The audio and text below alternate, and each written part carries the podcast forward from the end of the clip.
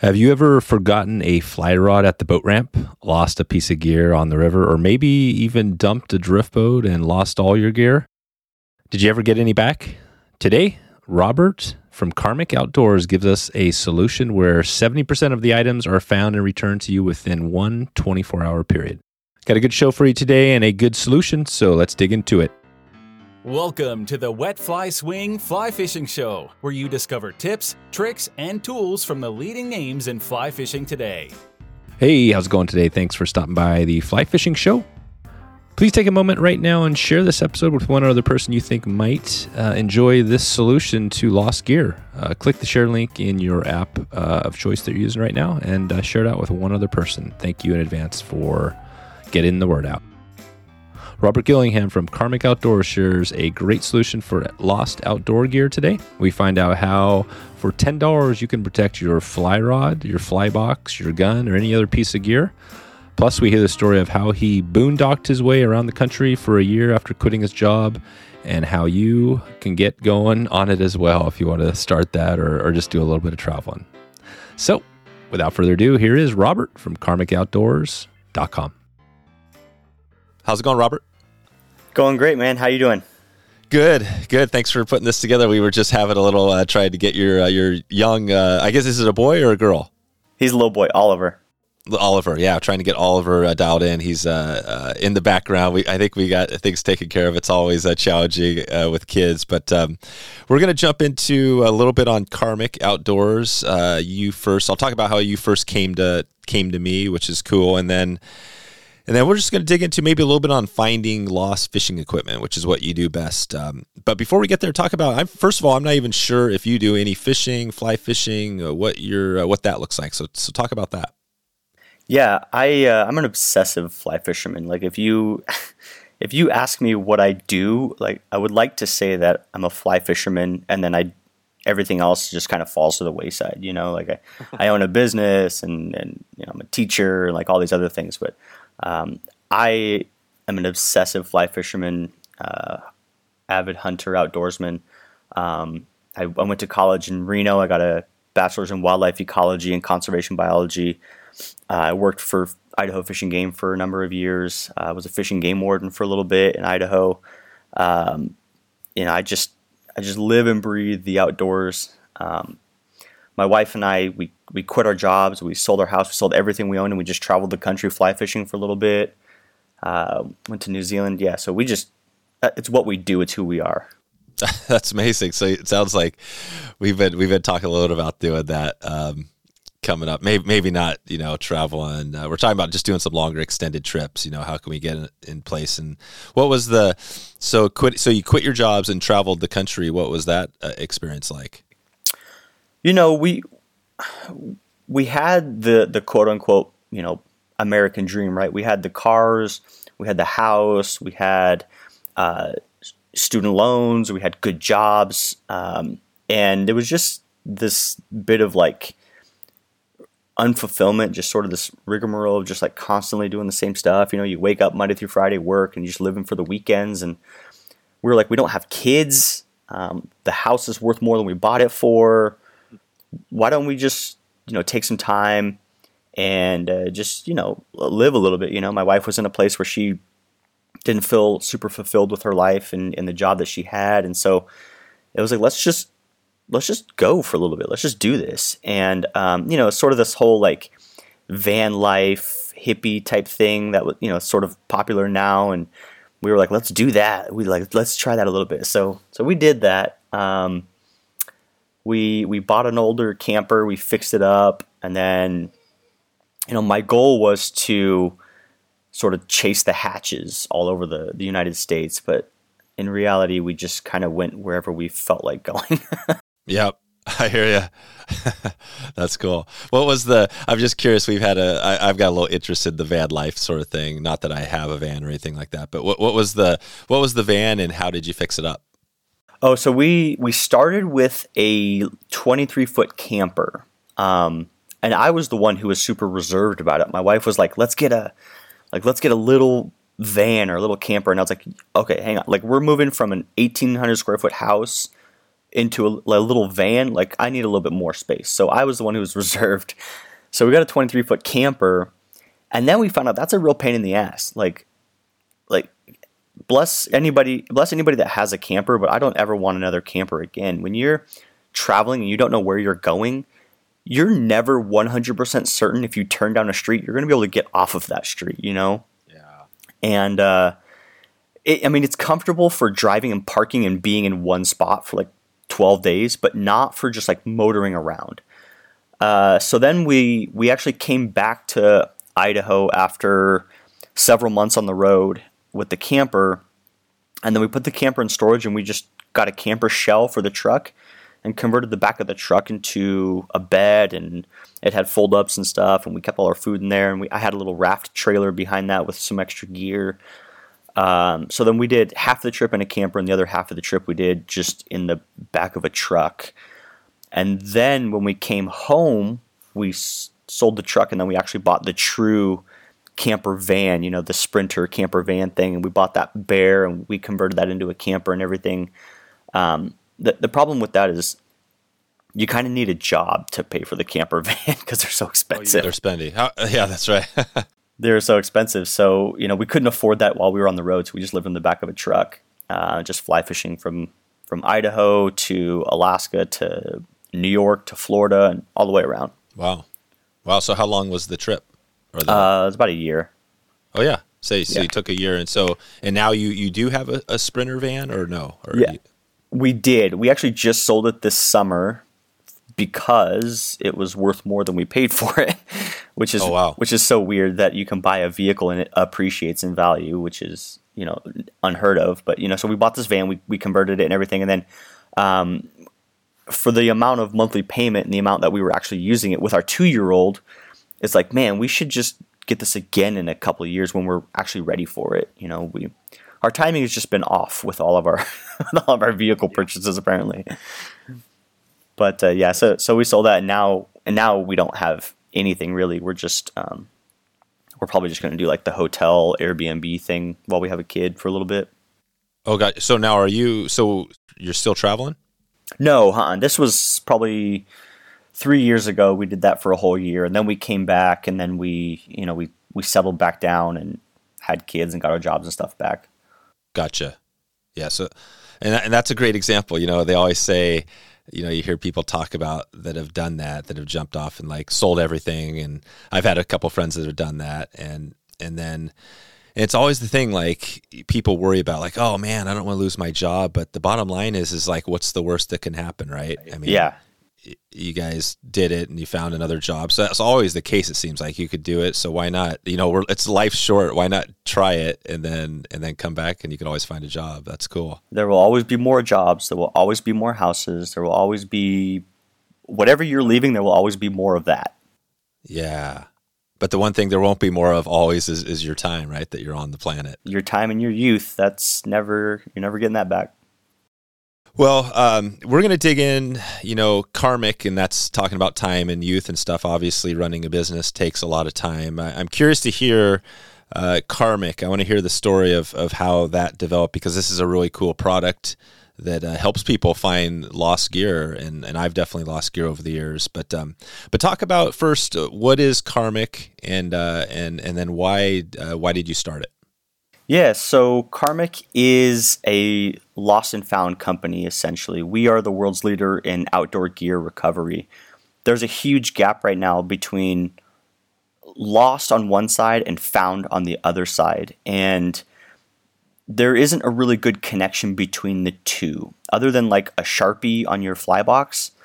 Uh, where you write your name and your phone number on there. If you lose it, like you're never getting that back, which really sucks. Um, you know, as as fly fishermen, I'm sure we've all probably lost a net or we've lost a, a fly box, or worst case, you lost your fly rod or something.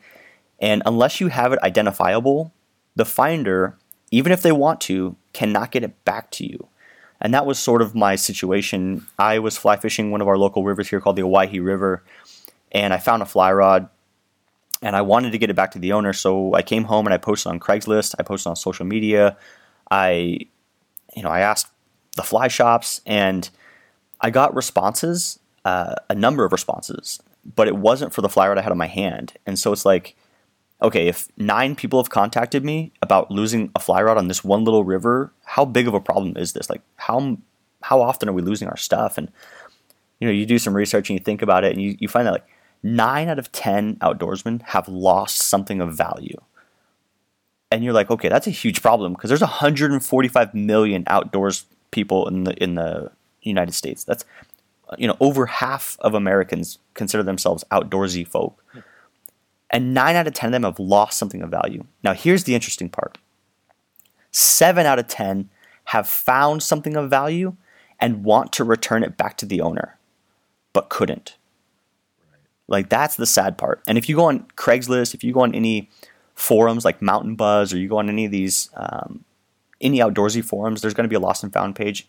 Look at the amount of people who are taking time out of their day and out of their life to create an account, post something, monitor that, just to do the right thing to get the gear back to the owner. People want to return found gear, they do. There's just no good way of doing that until now. Welcome to Karmik Outdoors. Welcome to our community. Um, we're helping the finder get the gear back to the owner so that both parties are happy. Because it, it really sucks when you lose something of value. Maybe it's irreplaceable. Maybe it's, you know, like the Sage 1 rod that they don't make anymore, but it's your favorite rod. Like if you lost it, you can't just replace that thing. Um, plus the, the cost to replace it. So for the cost of our little decal, you can protect your item forever. If you ever misplace it, it's really easy for the finder to get it back to you.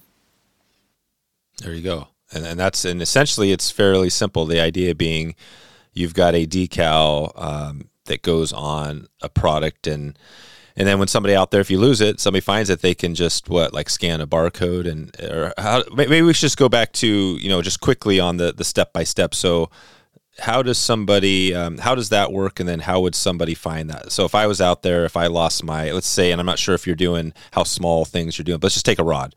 Let's say you had a barcode on your rod. How would um, how would that process work? Yeah, so when you buy one of our decals, um, essentially what it is is a unique ID number or a unique QR code on every single sticker or every single decal. We don't like to call them stickers because they're not, but they're, they're, they're badass. They're like military grade adhesive, super tough, super durable. Um, it, it, but essentially, they're stickers. They're items. They're you place them on your items, and each one has a unique ID number. So when you you buy when you create an account with us, you register that item. You say this. I'm protecting my fly box. Uh, it's you know it's a Orvis fly box.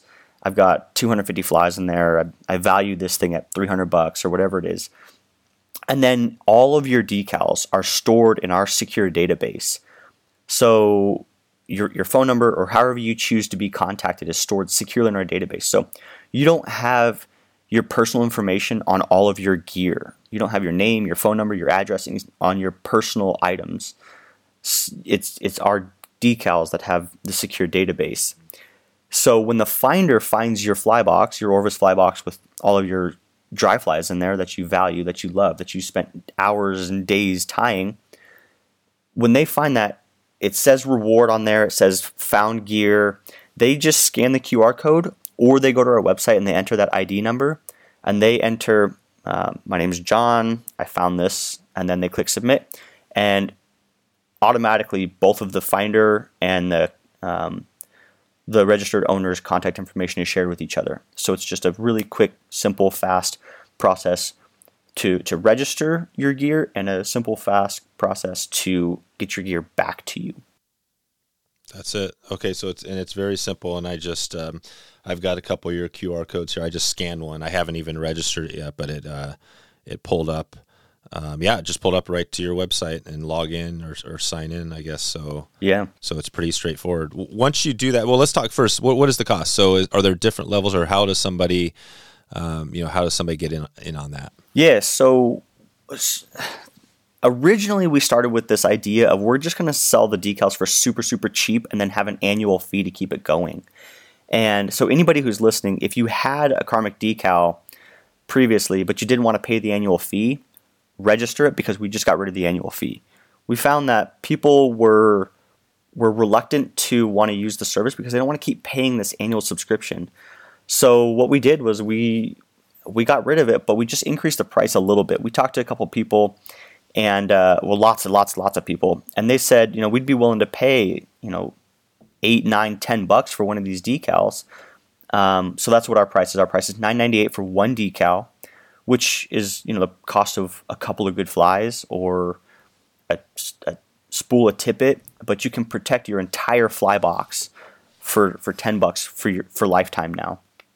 Um, oh wow! And then we have uh, we have different packages. So you know nobody wants. Well, I hope nobody just wants one. I hope you want ten or twenty five of them. We have those packages on our website, and they are you know significantly less as you purchase more and more and more of them. Gotcha. Uh, I, th- I like that. I think that I think we always talk, you know, or you know, the online stuff. The holy grail is the membership uh, subscription, right? Where people are, but the the struggle there is that um, one of the struggles is that yeah, people don't like to pay for a membership because they're monthly, they're paying monthly or annually. Um, and the other struggle is, well, I guess this is kind of a good thing about the membership is that you always have to serve your community and get better and better because people won't stick around. You got the churn. So you you know, so you got to deal with that. But you have bypassed that by just saying, you know what, if you have one piece of gear, you know, it's only 10 bucks, which is like, that's a no brainer. I mean, I'm thinking myself, when I think of my examples, as I look around at my, you know, uh, room full of stuff and think about outside, um, you know, I've got a couple, and we'll talk about this a little bit. The Sawyer oars, right? I got a couple of brand new uh, square tops with the steel head on them, and and they're kind of my, they're like my prized possession. So so definitely, those are two things that I would like to, you know. So there's twenty bucks there there's some other stuff, you know, uh, fly rods. I mean, let, us go to fly rods. I know before you talked, maybe you didn't have a small enough decal. Is that is that covered yet now? Yeah, we just launched with a. Uh, we're calling it the Anywhere tag. Um, so our our regular uh, rectangular style decals are about one inch by you know one and a half inches or maybe two inches long. So that doesn't really fit on everything. So I, I launched with a, a skinny decal that's um, I, I, don't. know, It's maybe what like five uh, millimeters, which nobody knows what a millimeter is. Anyways, it fits on a fly rod. Let's just yeah, put it that way. Really it fits on a fly rod, but we call it anywhere tag because it it'll go on anything that's like maybe like a GoPro or even your key fobs or uh, ski poles or. Uh, but this is a fly fishing podcast, so it'll go on your fly rods.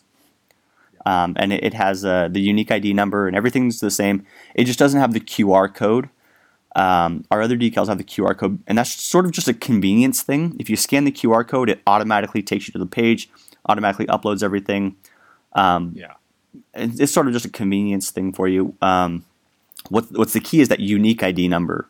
Every single sticker has a unique ID number, and that is your unique ID number. It's on your gear, it's registered to you, and that's how we keep everything straight in the database. There you go. So so basically no QR code, but you still get the decal. So somebody finds your rod, which I think I've told this story maybe once or twice before, but I was at a boat ramp um, and you know was packing up the boat and everything, and we left, and I left two of my main trout rods on the bank, just fully set up, like ready to go. And it was like I got back home and I'm like, oh man, you know what I mean? It's just like that's the worst feeling. And then um, luckily, I called the local fly shop, and somebody had grabbed them and returned them that day, and just dropped them off. And I called them. They, hey, by the way, yeah, we got your rod. So, but that obviously, I mean, that's probably the the smaller percentage. Um, so so your service works. I mean, this sounds like a no brainer. I mean, obviously there's a cost, but for twenty bucks to to basically insure, kind of insure a three hundred or thousand dollar or whatever, right, piece of equipment, it seems like a no brainer. Does it? I mean, what are the like? What are the people like the? I guess you, there's lots of positives here. I mean, what are the negatives? Well, why would somebody not want to do this? Okay, so um, I guess number one is the word insurance. And I think that has a negative connotation. We're not insurance. We are assurance that your gear is identifiable. Um, I yeah, people people are calling us insurance and like we're not right. we're not we're not replacing your product. We're not like a no. I mean, we're not State Farm over here. Like and you still have insurance, right? We, we still have insurance. So so it's like this is assurance is great because you're basically on the front side. Like there's the assurance that there's a chance that you get your thing back. And and likely now when you get it back, let's say you lost your oar, you lost your fly rod, you lost your whatever. How much time have you checked on that? Like on average, are people getting a call back on these? So yeah, we cannot guarantee that our decals are going to get your items back. We cannot guarantee that they're going to prevent theft. We can't pre- we can't guarantee any of that stuff. What we do is we can guarantee that your gear is identifiable for the finder to get it back to you. And what we found is that we get our gear back on average of 76% within one day. Wow. So not 100%, but 76%, which is a hell of a lot better than 0%, right? um, you know, like I said, people want to get your gear back to you. Let's make it easy for them to get your gear back to you.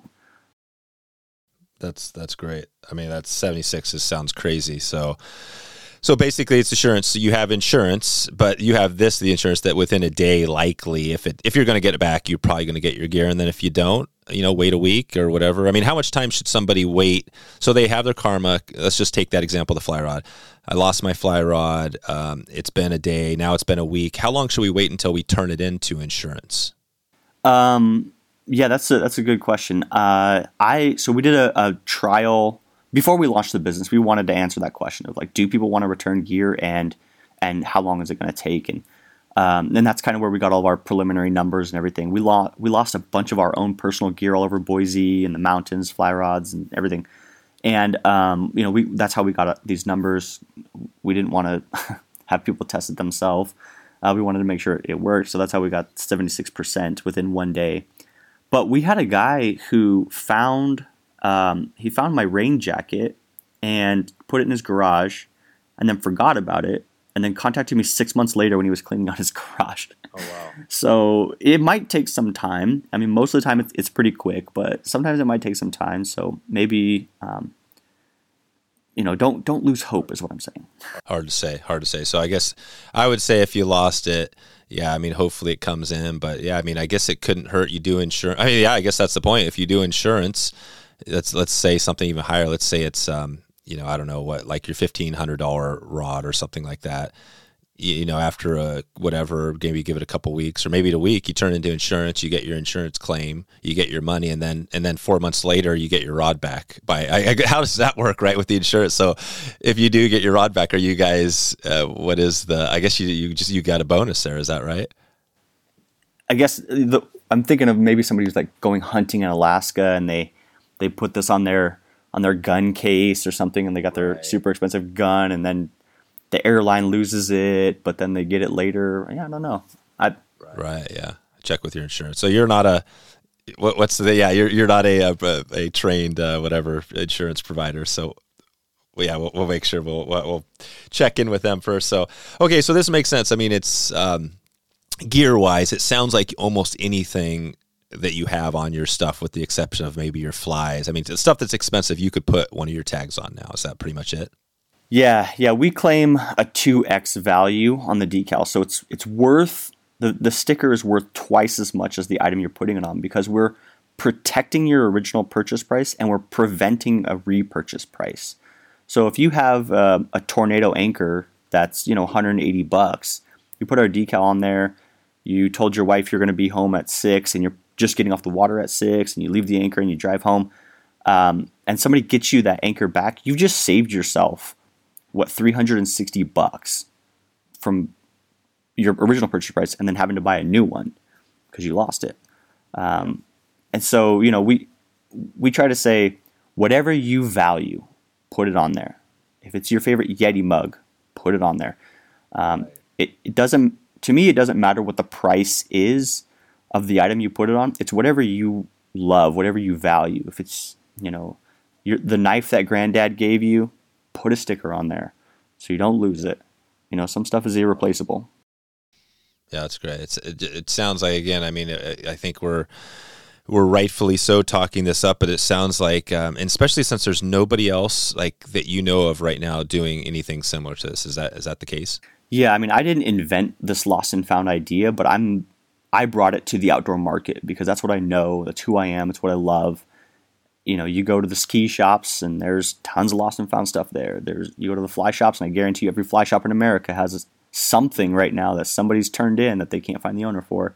So it's a, it's a problem in in my space in what I know, and so I wanted to create a solution for my community, and I wanted to build a brand and build a business that supports my my communities. You know who I am and what I love, and um, you know we have lots of big things planned. We my wife loves this. Um, she wants to start the uh, nonprofit section of this so that we can start giving back. We can start sponsoring river cleanups. We can start, you know, sponsoring, um, you know, real recovery and, and you know stuff like that. So like you know we we want to we want to grow this business to to help our communities that we love.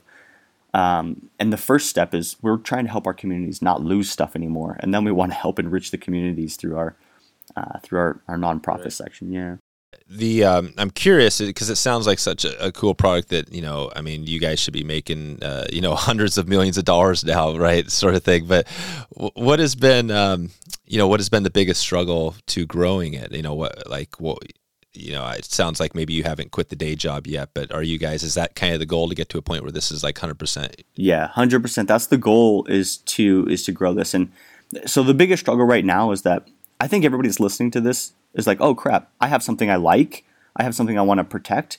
But the struggle is is twofold for me. Is one, are you going to go buy it right now? Because I have a solution for you right now that will protect all of your favorite outdoor gear. If you lose it, it will get back to you within one day, 76% of the time. Like that's it's real. And then two is people will get the get the decals. They'll buy it. They'll be excited for it. But then they won't take the time to register. And it doesn't take long. You just scan the QR code, create an account, and then you just fill out three or four questions about what that item is. And you just have to do that for all of your gear. So those are my two struggles. One, I have a product, go buy it and protect your gear. Two, actually use it, actually register it and put it on your gear. Those are the two struggles I have. and I can't do that for people. And and what about the and what about the struggles as far as just from a business perspective? It sounds like, you know, you know getting the word out right? Like is that like what has been the biggest struggle there to actually getting to that point where you know you can go all in on this? Like i guess more on the marketing side and stuff like that. How, how are you guys what is your plan to, to get to that point? It's been going really well. Uh, the word has been spreading pretty quickly um, because it's a good idea and it solves somebody's problem. I think that the, the outdoor community is, is excited about it. But yeah trying to reach the masses and um, so we recently within the past three months or so got rid of that annual subscription. So it's sort of like a rebirth of the company at this point where previously for the first year we had this annual fee and, and you know people were using it. But now i think that without that annual fee i think our adoption is going to get much much higher much faster.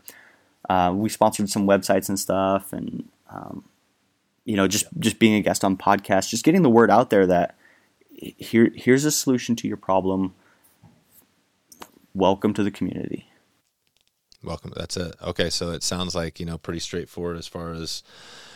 I mean, like where I found you, you know, from Sawyer. Um, uh, we worked with them earlier this year, and uh, and they're a great company and have great products. And I mean, I think that's that's pretty much it. Just uh, word of mouth. I mean, that's usually the best thing if you can get to that word of mouth piece. And the outdoor community definitely talks about. There's going to be a lot of people listening to this episode um, that are probably going to you know tie into this. Um, and connect with you. So, okay. Well, we won't dig in too much that. I am curious one thing, and I and I asked this question mainly because there are people, you know, in the fly fishing space outdoors that have businesses and, you know, they think about partners and stuff like that. And I'm just curious, I know before when we were talking, this was a while ago when we first started, but you had a business partner. I'm curious if you could just try describe a little bit what happened there and how things have changed since um, was it just one partner you had at the time? Yeah, so it was Aaron and I. We started this business together. Um, you know, I, I, I had the idea of this lost and found company, and uh, we we kind of worked together on it to begin with. And you know, getting a business partner is like a roommate in college, right? Like you're like, oh, this is my person's my best friend. We do everything together. We're such great friends. Um, and then you live together, and you're like, well, this person doesn't do the dishes. you know what I mean? Yep or, or, or this person or this person leaves. I always think of a leaves a dead uh, a dead duck in his vest when he wa- when he washes it in the washing machine. Right? What is that a story for you? Yeah, that's a story from a friend of mine that had that happen. But yeah, I always I love the roommate stories because it's like it, I exactly know what you're talking about. I mean, there's some roommates that are great. There's roommates that aren't great. Yeah, no, I mean, and, and I, I don't want to I don't want to talk about it. Aaron's a, a, a great human being. Right. We, we're best friends for a number of years. Went duck hunting, elk hunting, fly fishing all over. You know, we did trips everywhere.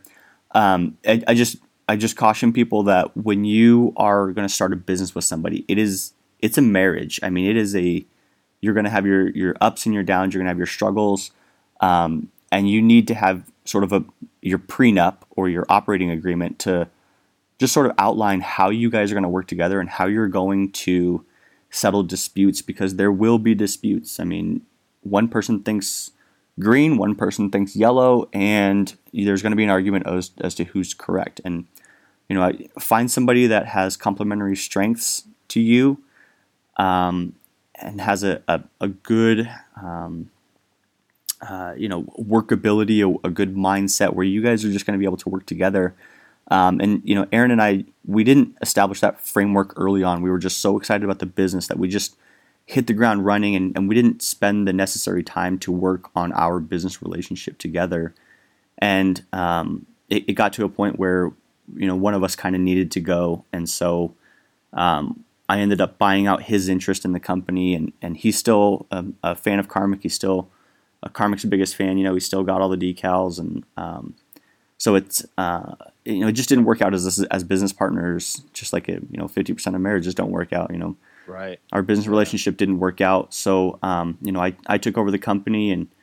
Um, you know, it's a lot of lot of regrettable decisions and actions were were made. I think on on both parts, and um, yeah, I would just caution any listener out there that has a has a business or a business partner immediately get an operating agreement. Like that's just when you're in good terms with somebody and you're like, hey, we need to, we're going to have disputes. How are we going to solve these disputes? And that's like a legally binding contract. So, you know, you guys are, when you're in, it's always easier to come up with a good solution when you're both in a good headspace, right? Uh, yeah, no, I, I totally agree. I think that's a great tip, and I'm glad you shared that because uh, yeah, I mean, people think about that a lot. It seems like having a business partner a partner can be a huge help, uh, right? Obviously, you're not doing everything on your own. There's all sorts of benefits, but the biggest tip there is just to make sure before you get into it, just do a basic contract and while while you're level headed, and that's uh, that's easy. Well, uh, Robert, I think uh, I feel pretty good about Karmik. We know the value there, and people can get started just going to uh, karmikoutdoors.com. Is there I'm just thinking again for somebody maybe has a bunch of great gear. Most of us have thousands of dollars worth of gear just sitting around. If we're preparing, let's just say we're preparing for a, a, river trip, right? You got you're loading up the boat, you're loading up the truck. You've probably got, I mean, I don't know how much money, right? But you've probably got literally tens of thousands of dollars in equipment. Uh, some of it we can grab some of your stickers and do that, but some of it you can't. What would you recommend as far as just kind of lost gear to be like some steps to prepare? Do you guys have anything there, any resources or any way to? Uh, I mean, yours is a good step, having insurance, things like that. What what else should somebody be doing? Is there anything else we can do? Yeah, absolutely. So n- number one is just just do whatever you can do to try to identify your gear to make sure that somebody who finds it can get it back to you. So if you're not going to buy my decal, fine, great. In fact, I don't want you to buy my decal if you're not going to register it. Save the 10 bucks, go buy some flies. Mm-hmm. You know, you have to register my product for it to work. Unfortunately, there's a story already of somebody who purchased one, may or may not have put it on some Sawyer or may or may not have lost them and didn't register. So that sucks. Right. Um, save your money if you're not going to register it.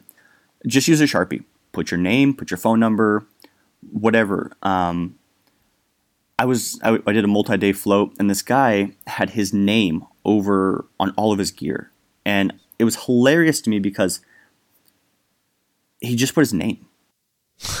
right, just his name. It was like Harry Smith. Yeah, we got back to Boise, and I thought, like, what the hell am I supposed to do? Like, take his life jacket and go, "Are, are you John? Are you John? Are you John?" like, yeah, put your phone number on there. Um, yeah. Make sure it's updated regularly. Check your fly boxes. It, it rubs off really quickly on a fly box, so check your fly box, make sure that that that that eight and that six are clearly legible for the finder.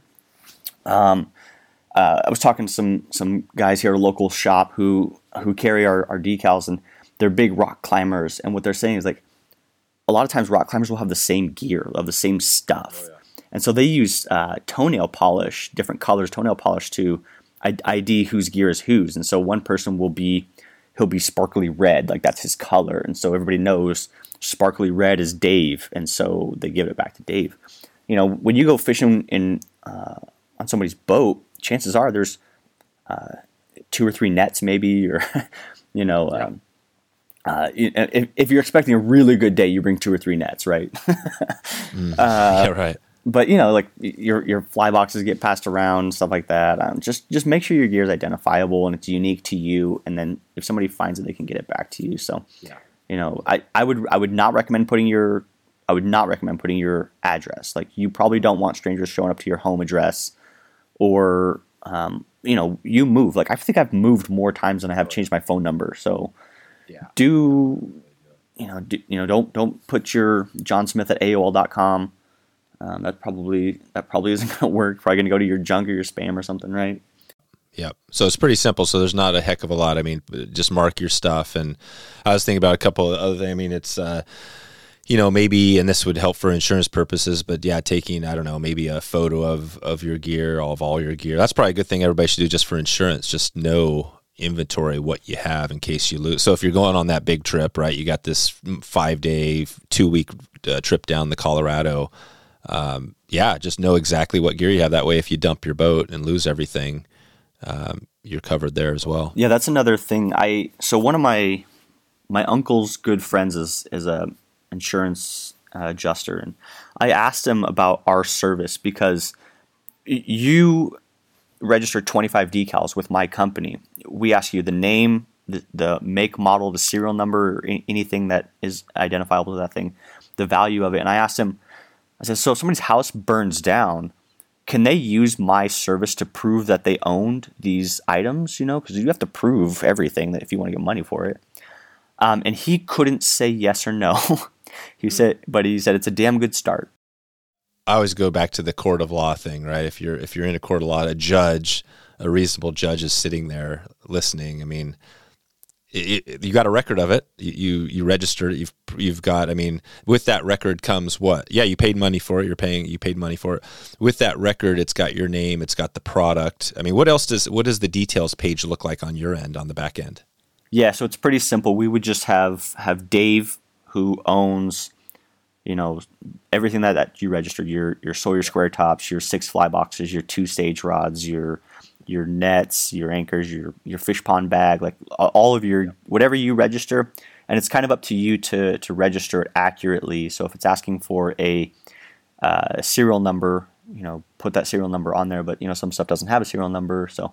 Um, and, and then we have a big description box at the bottom. So if you want to add additional information like um, like they're not just square tops, they're, they're the artisan square tops that have the the, the steel head.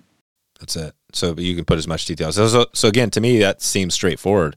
You know, you've got the information there. If you go to insurance adjuster, I mean, it's there. It's been documented. There's no question that that would help you uh, get it covered. So, I mean, it's just like taking photos. Like I said, if you take photos of everything, that's that's equally as well, maybe not even equally as good, but that helps a ton.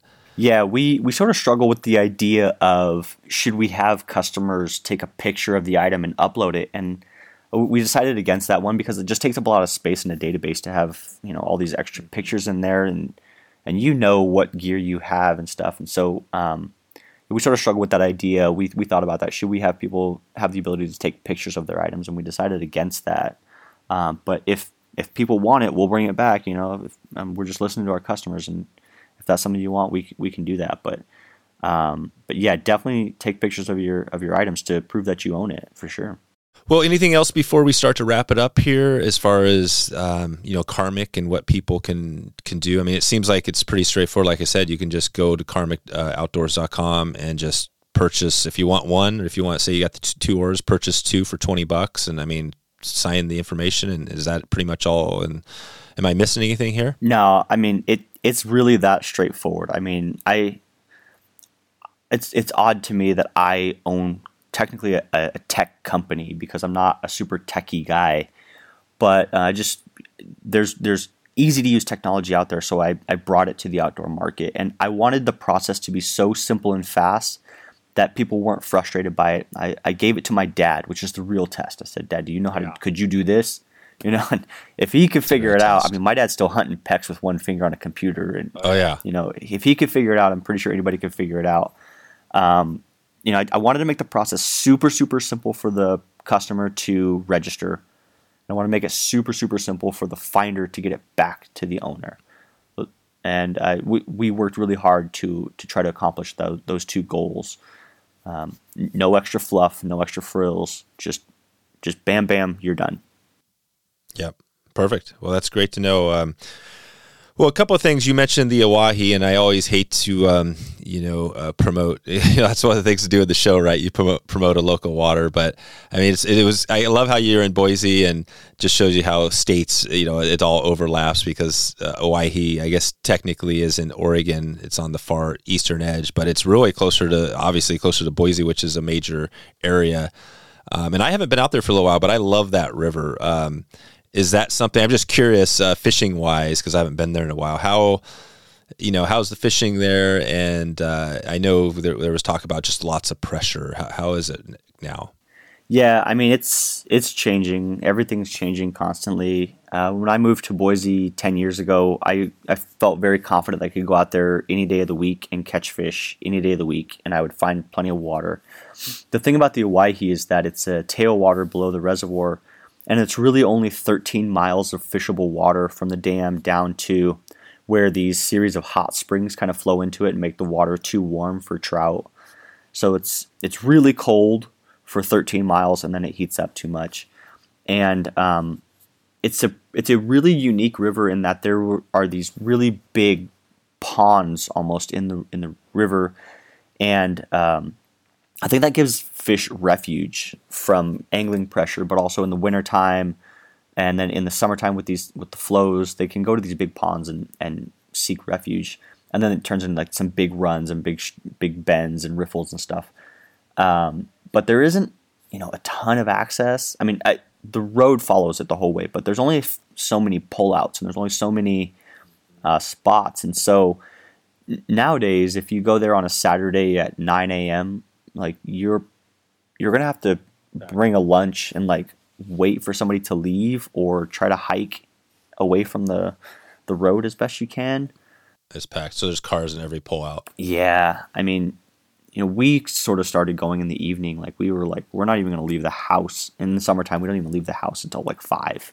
Yeah, and then we get there and we'll find a hole all to ourselves, and then the, the right. and then the dun hatch comes off, and we catch a ton of fish. And then we go home at, at dark. Right. There you go. There you go. Yeah, it's interesting because I don't even know how long it's been since I've been there, but I remember. Yeah, again, it's that story back in the day, you know, when I was, uh, you know, back when I used to walk uphill both ways to school and all that stuff. But I mean, you know, it was a while ago, and I remember for sure. I mean, there was a few car, you know, a few mm-hmm. people camping, and pretty much it was open. Um, I'm curious on the hot springs because that's such that's pretty cool. Are people actually going and like going to the hot springs? Because you hear things about it being kind of like broken glass and stuff like that. Is that is that cleaned up? Uh, it's absolutely not cleaned up. Um, it's it's filthy. Um, you could like the hot. There's there's there's lots of places where you could go and just chill in the water, but um, unfortunately, I think that the Owyhee is so far removed from Oregon. Who owns the property? It's not. It's not BLM. I mean, why? Like, who's taking charge of all that? I don't know, honestly, who owns it. I, I that, that, we'll, we'll get somebody to check that out. I think it is uh, like I mean, it's definitely some kind of Oregon agency because, like the the the porta potties are just over. They're just they're disgusting and like, and it's just it's just so much use and it's so neglected that it. Um, there you go. You know, people are like living out there. You know, like homeless vagabonds oh, wow, are yeah, showing up that. and just living out yeah. there. And that's it.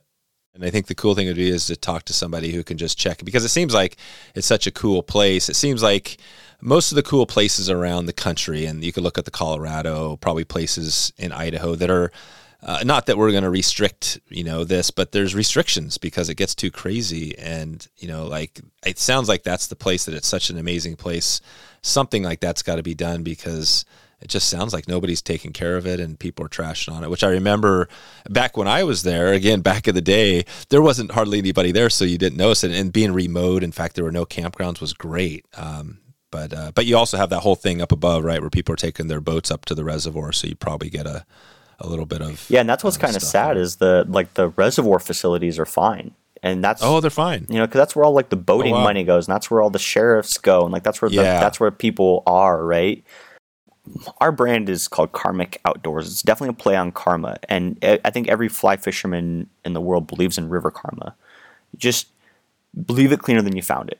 Pick up one or two extra pieces of trash. Fill up your net. You know, there's a lot of there's always these these things going on. Just do that, and if everybody did that, uh, the whole outdoor world would just be immaculate. The problem is people don't. No, no, and that's where that's the one place where the I think the government uh, can do good, right? Is that sometimes that's the stuff that they you know they can help out with, right? If if, if there's people that are trying, it's the tragedy of the commons is, is the idea here is that you, it's open and people take advantage of it. And then when somebody sees somebody trash and like, well, he trashed it, why can't I trash it or, or whatever, or kill more fish or yeah, you name it. Right. Yeah. Tragedy of the commons. It's uh, yeah. That's it. Oh, we'll sum it up. Maybe that'll be the title of this. Uh, no, we don't want that to be the title, but but but let's wrap this up, uh, Robert. Here, uh, I just had a couple of random ones as we're getting out here. Obviously, it sounds like you've got a ton of fishing experience, and maybe we could, uh, you know, save that for another episode to dig in more to that. But I'm interested the camper van. Going back to that, so if somebody wanted to follow in your lead and take a year off, uh, you know, quit their jobs, travel around the country, um, do that sort of thing, is there a resource? Where would you direct somebody to learn more about, you know, like where do they find vans the, to do it, all all that stuff? Dude, there are so many blogs and resources out there. Everybody who everybody who's done it has created a blog, right? Because they're hoping. Oh, to- really? Yeah. You know, they're they're hoping like follow my journey, follow my build. go. And so there's tons of that stuff. The one resource that we used that we loved was called uh, Boondockers Welcome. It's dot .com. It's uh so boondocking is is when you're just driving and you just decide to sleep for the night and you just like find a spot. Um, you're not an established campground. You're just kind of wherever. And so Boondockers Welcome is a community of sort of like-minded individuals where they have a house or something and they have like a side yard where you can just park for a night. It's, it's, it's a safe place and we met a guy in Alaska, super cool. He let us stay there for a couple nights, and then he took us around. Uh, and then he took us out on his boat. It's just like, you know, it's just like really cool, like-minded people who are like, "Hey, I like to travel too, but I have a house, so here's a place you can stay for the night." Um, and th- they're all over the country. They're they're they're everywhere. So um, that was a really cool resource for us to use. And your public lands are yours. You own them. So you should never be afraid to pull over on the side of a road or um, you know near a bridge or on a river or a lake, as long as it's loud and and sleep there. You know, places like Idaho are like seventy five percent public land. You could just drive in the forest and go go sleep. So you can do that even if there are, let's say, uh, designated Forest Service campgrounds uh, nearby. I mean, if there aren't signs saying you can't camp, you can camp anywhere on public land. That's what you're saying. Yeah, exactly. Um, you know, try to you know try to to be a good steward of the land and, and camp where somebody else has already camped. You know, don't drive out in the middle of nowhere and make another fire pit somewhere. You know, and pick up pick up one extra piece of trash. But yeah, you can go in. They're your lands. Go use them. Go sleep there. And and we did that in Alaska. We found a really sweet lake and we slept there for the maximum limit, which was uh, 14 days, and then we moved to another one and slept there for 14 days and made good friends with the ranger. And she was like, you know, if you watch this area, we'll let you stay a little bit longer. So we did that. There you go. Yeah, no, that's a great tip, and I think that tip you mentioned again about your vehicle is a, is a good one. Is that yeah, if you got a massive, you see some of these uh, these campers out there driving on the road, and it's just unbelievable, right? These things are, I mean, they're they're bigger than semi trucks. Yeah. right. They're pulling they're pulling these fifth wheels around. You're like, holy crap. Yeah. You know, I mean, that does not look like any fun. And we have a little like a 20 foot pull behind camper, and and I mean. We don't use it very much, right? It, Yeah. It's, it's used, but it's just because it's just so much easier to throw stuff in the back of the truck, and, and you can just go and, oh, like you said, drive down a road and camp wherever. Yeah, exactly. And and that's I guess another tip is just be realistic with what you want to do and what you want to experience. If you're a person that's that's on the move all the time, then you're probably not going to want to pull behind camper. You know, splurge a little bit for that van and or you know buy a truck and put a big camper shell on it and, and convert that because like if, if you're going to go rock climbing in Utah and you're going to go mountain biking and you're going to go like it might be difficult for you to find that perfect campsite with your pull behind camper. You know, a lot of these places are, are pretty small and um, you know you, you're not going to be able to fit your 25 foot camper everywhere. You know, no, no, most places, yeah. Um, one, I got a new little segment here. This is one. Uh, this is like the last three, and I we've been asking some music questions, like your favorite music. But I'm curious because I was just watching a YouTube video. Um, this uh, Harry Mack, uh, Pat Flynn. I saw him talking about this guy. He's a not sure if you heard of Harry Mack, but he's a freestyle rapper on YouTube, and he pretty much you give him a few words uh, and he'll just make up a freestyle rap, and it's pretty unbelievable. I was listening to some of it, but so if you think YouTube, podcast, um, kind of music, or kind of you know reading, blog posts, things like that, can you give us a like your last three things you watched, listened to, or or read? In, in, something in the outdoor space, or it could be just in general. Is that, uh, or if you want to dig into any one of those, does anything come to mind for you?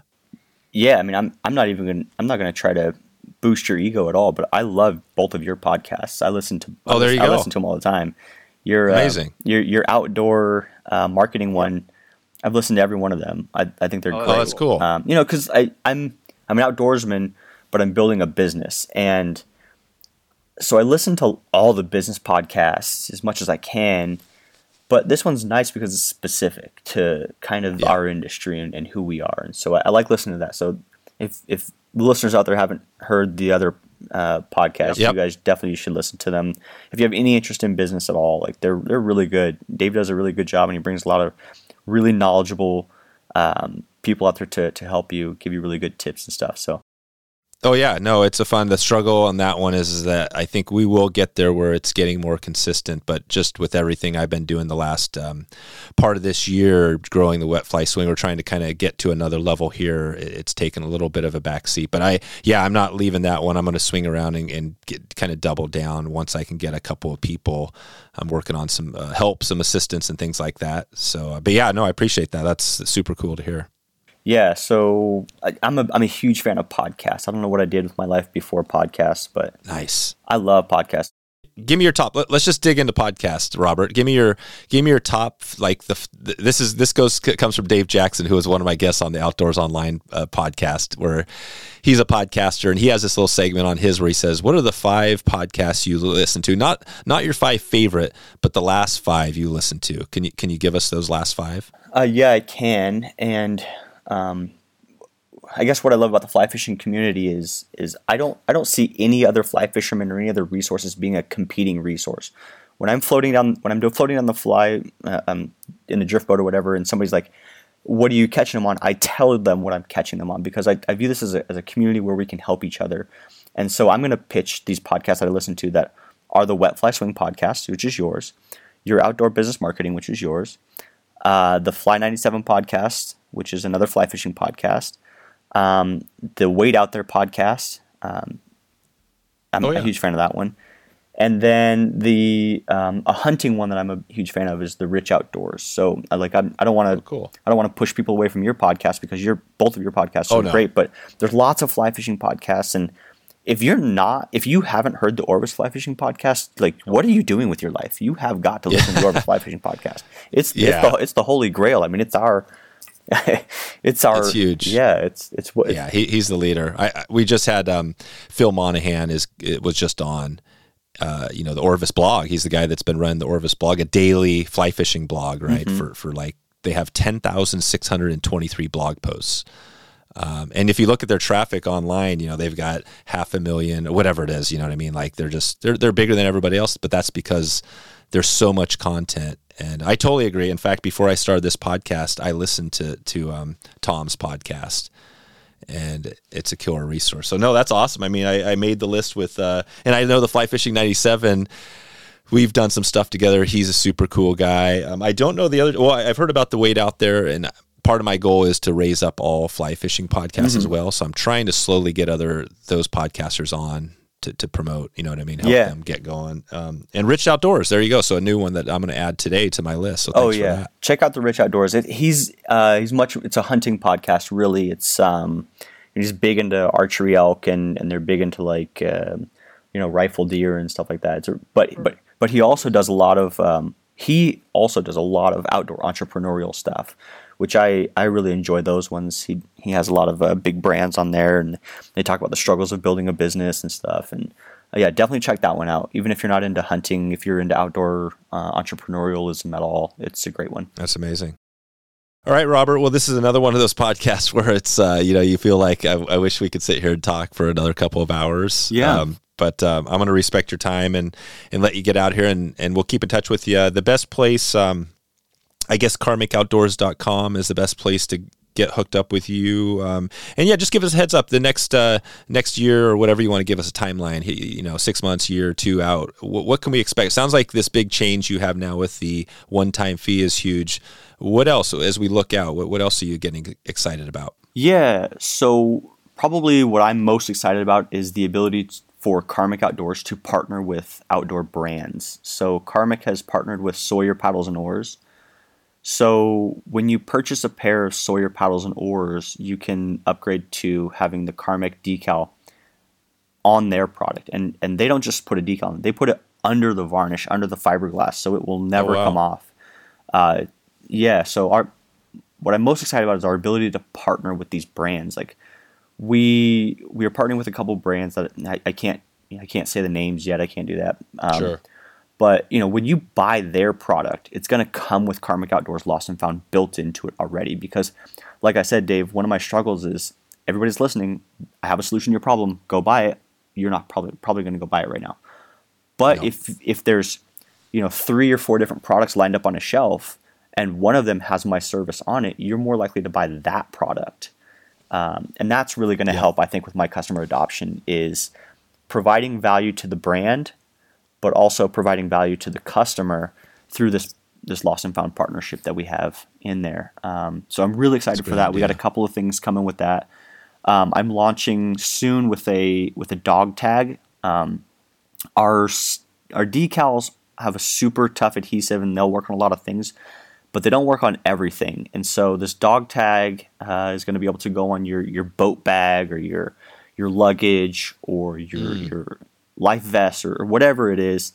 Um, your cool. even your dog. Um, you know, we're we're putting we're putting those out there because you know people are asking for it. People are saying, "Hey, this is great, but I want something for my you know my fish pond boat bag or whatever." So mm-hmm. so we're putting that on there. Um, yeah, Amazing. so we got a couple things coming up, and it sounds like you're uh, sounds like you're going to change the world here for the better. I mean, this is this is some good stuff. I mean, we're you know, again, it just goes back to I think of myself, and uh, you know, going back to the oars or the fly rod. Well, let's just take it to the to really quickly. Um, so the decal, this is kind of minimal thing, but where would you put that decal if you're putting it on your oar? Does it does it matter where you put it, and also on your fly rod?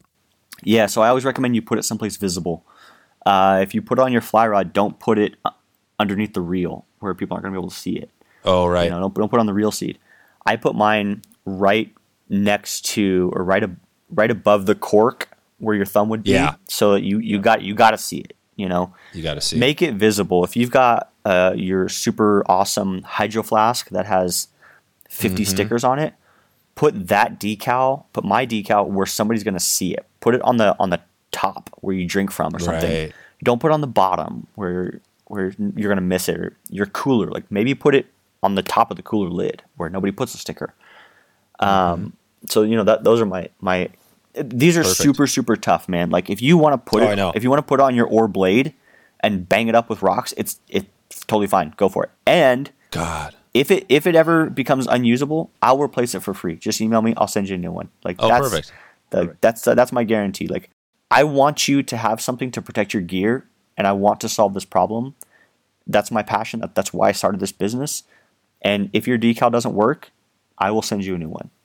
Uh, perfect. Well, I'm going to put mine on my oar blade, but I'm going to put it at the top. It's funny because my my oar blades are so freaking new that uh, like my kid scratched. She was hauling around. She scratched one of the things, and uh, you know I I did I didn't give her a hard time too much, but it's like oh man, these things you don't want to. But the, the thing is, they're going to get beat up. It's a piece of gear. It's just like your fly rod. You know, stuff's going to get dinged and stuff. So, um, but no, that's cool, Robert. I I will let you get out of here, and um, thanks again for pro- uh, providing this solution, and I'm really glad glad that I connected with uh, Sawyer and they connected us. And yeah, man, hope to looking forward to keep in touch with you as we move forward. And and thanks for everything you do.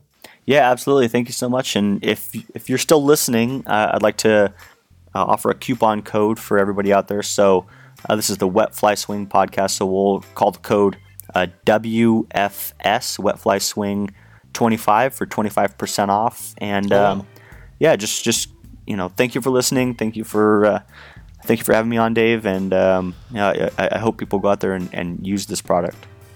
Perfect, perfect. Yeah, I'll add that code into the show notes and everything else like we talked today, and I'll um, I'll make sure it's the, right at the start here, um, right at the start of the episode, and so people can check it out. Okay, Robert, we'll talk to you soon. All right, Dave. Thank you so much. So there you go. If you want to find all the show notes and links that we talked about today, head over to wetflyswing.com slash 264 264. If you're new to the podcast, please take a moment and click that subscribe button on your app of choice, and uh, and you'll get the next episode delivered right to your inbox.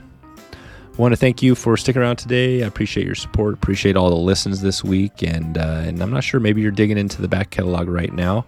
If you are, if you're new to the show, uh, again, uh, good to have you here, and uh, check in with me anytime. Dave at wetflyswing.com. Email me, and I'll, I'll see what I can do about putting together a good episode for you. Talk to you soon. Thanks for listening to the Wet Fly Swing Fly Fishing Show. For notes and links from this episode, visit wetflyswing.com.